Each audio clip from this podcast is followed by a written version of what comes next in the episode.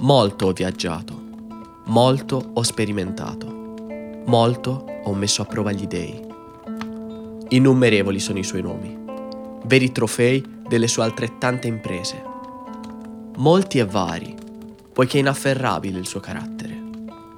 Cito allora queste parole di Odino, da lui stesso pronunciate, quando con il gigante Vafthrundir volle cimentarsi in una sfida di sapienza, poiché tra i molti aspetti del padre di tutti si può dire che egli trovi pace quando è in viaggio e senza tregua egli vaghi per i nove mondi.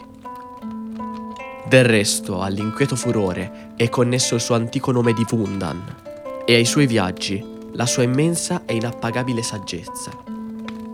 Al Fodir, per cominciare, egli è detto, padre di tutti, perché tra gli uomini egli goda di tal fama, vi ho già detto. Ma non solo tra gli uomini è così chiamato. Molti tra gli Aesir vantano la più nobile delle discendenze, ed io tra questi.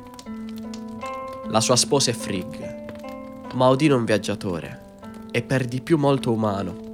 Conoscitore come di ogni cosa, non può far altro che conoscere anche il vizio e il tradimento. Non sempre è stato fedele alla sua sposa, e proprio da una di queste unioni è il frutto più celebre dei miei fratelli, talmente celebre da ergersi al pari del padre. Ma questo lo racconterò a tempo debito. Valfodr, poi è detto. Tra tutti, egli è padre dei valorosi caduti in battaglia, personalmente scelti nel furore della battaglia. E i Neriar sono detti coloro che, morti nel suo nome, ancora combatteranno al fianco di Odino quando sarà il momento. Perciò ancora è detto Eriafodr, padre dell'esercito. Signore del Valhalla, siete tra gli scelti e banchetta con loro ogni sera. Ma mentre birra e carne del sacro maiale Serimnir sfamano e allietano l'eternità dei valorosi, il vino solo è sufficiente alle divine spoglie del padre degli dei. La sua porzione di birra e carne volentieri dona ai suoi due lupi, Geri e Frechi. Padre dei poeti, poi è detto.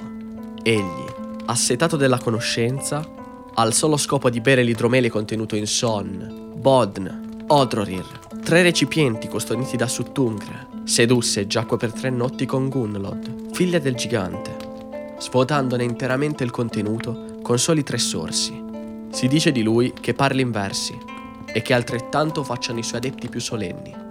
Sempre la sete di conoscenza, che più del vino più dell'idromele di Suttungre, lo disseta e muove le gambe di Odino.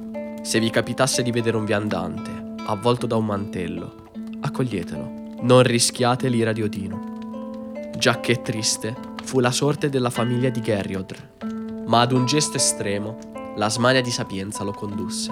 Per un sorso dalla fonte di Mimir, sede di saggezza, diede in cambio un occhio, e per questo Bileigr, guercio, è detto. Quanto ancora avrei da dire sul padre degli dei e quanto ancora vi dirò. Ma ora, già la rugiada bagna l'erba e Skinfaxi galoppa splendente. Questa storia è finita, ma presto canterò ancora.